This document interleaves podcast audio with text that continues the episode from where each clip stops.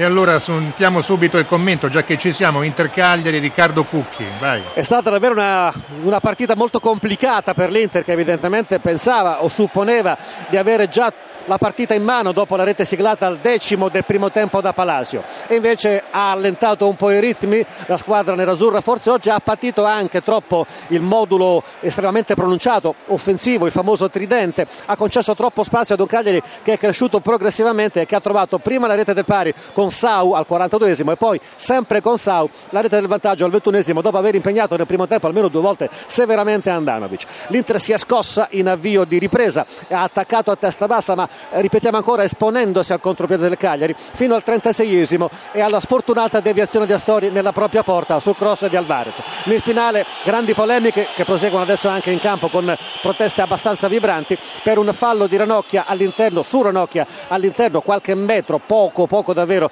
all'interno dell'area di rigore. L'intervento di Astori giudicato irregolare dagli interisti che hanno invocato il calcio di rigore che il signor Giacomelli non ha concesso, e questa decisione ha scatenato proteste anche di Stramaccioni, che mi pare evidentemente, da quello che ho potuto scorgere dalla mia postazione, sia stato espulso dal direttore di gara. Sa di fatto che Stramaccioni comunque è entrato negli spogliatoi, non ha visto la conclusione della gara. Ripetiamo il finale: Inter 2, Cagliari 2 e Lina Corsini. Non si ferma più la Fiorentina, che oggi ha dilagato contro l'Atalanta. Giovanni Scaramuzzino.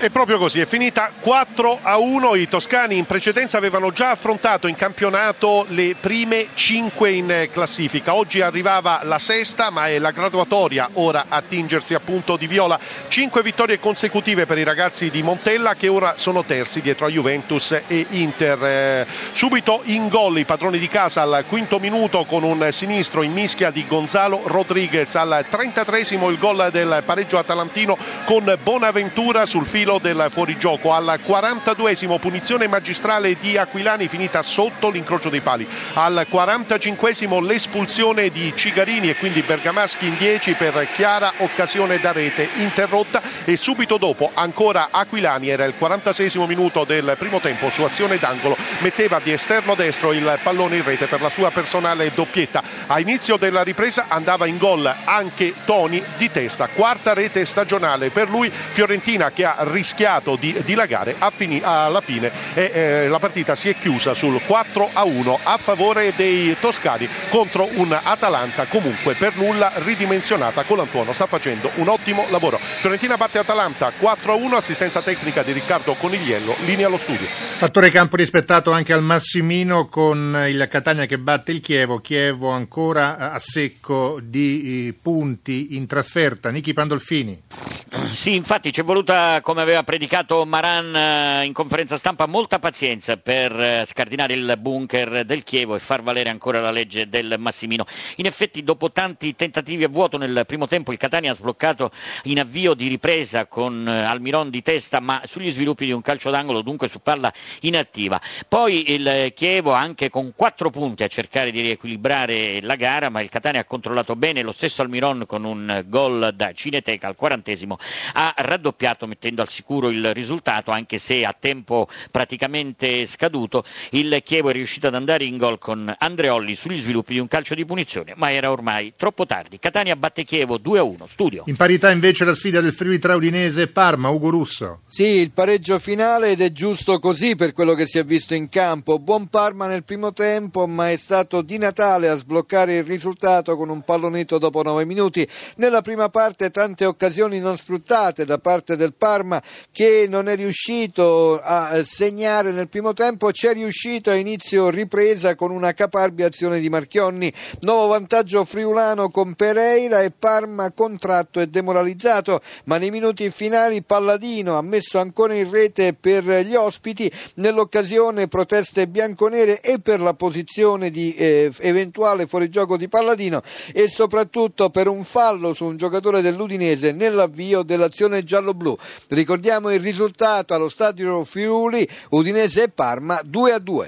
Vince largo il Bologna invece contro il Palermo, Antonio Monaco. Sì, Corsini, tante cose da raccontare, cercheremo di essere naturalmente molto veloci. Il primo gol di Gilardino nel primo tempo, il raddoppio di Gabbianini su calcio di rigore per il Bologna. Nella circostanza è stato espulso il portiere Uicani e allora Gasperini ha mandato in campo Benussi richiamando Donati, quindi Palermo in 10, ma in avvio di ripresa il terzo gol del Bologna ancora su calcio di rigore messo a segno da Diamante. Partita chiusa e dunque solo spazio all'agonismo, perché prima il Palermo è rimasto in 9 per l'espulsione di Barreto, poi un altro cartellino rosso a Taider, quindi Bologna in 10, Palermo in 9. La gara si è conclusa ancora con un'altra espulsione di Labrin, fallo su Morleo, rosso diretto per lui, con il Bologna in 10, il Palermo in 8 uomini. Finale importante però per i rossoblù, che salgono a quota 11 e vanno a raggiungere in graduatoria proprio il Palermo.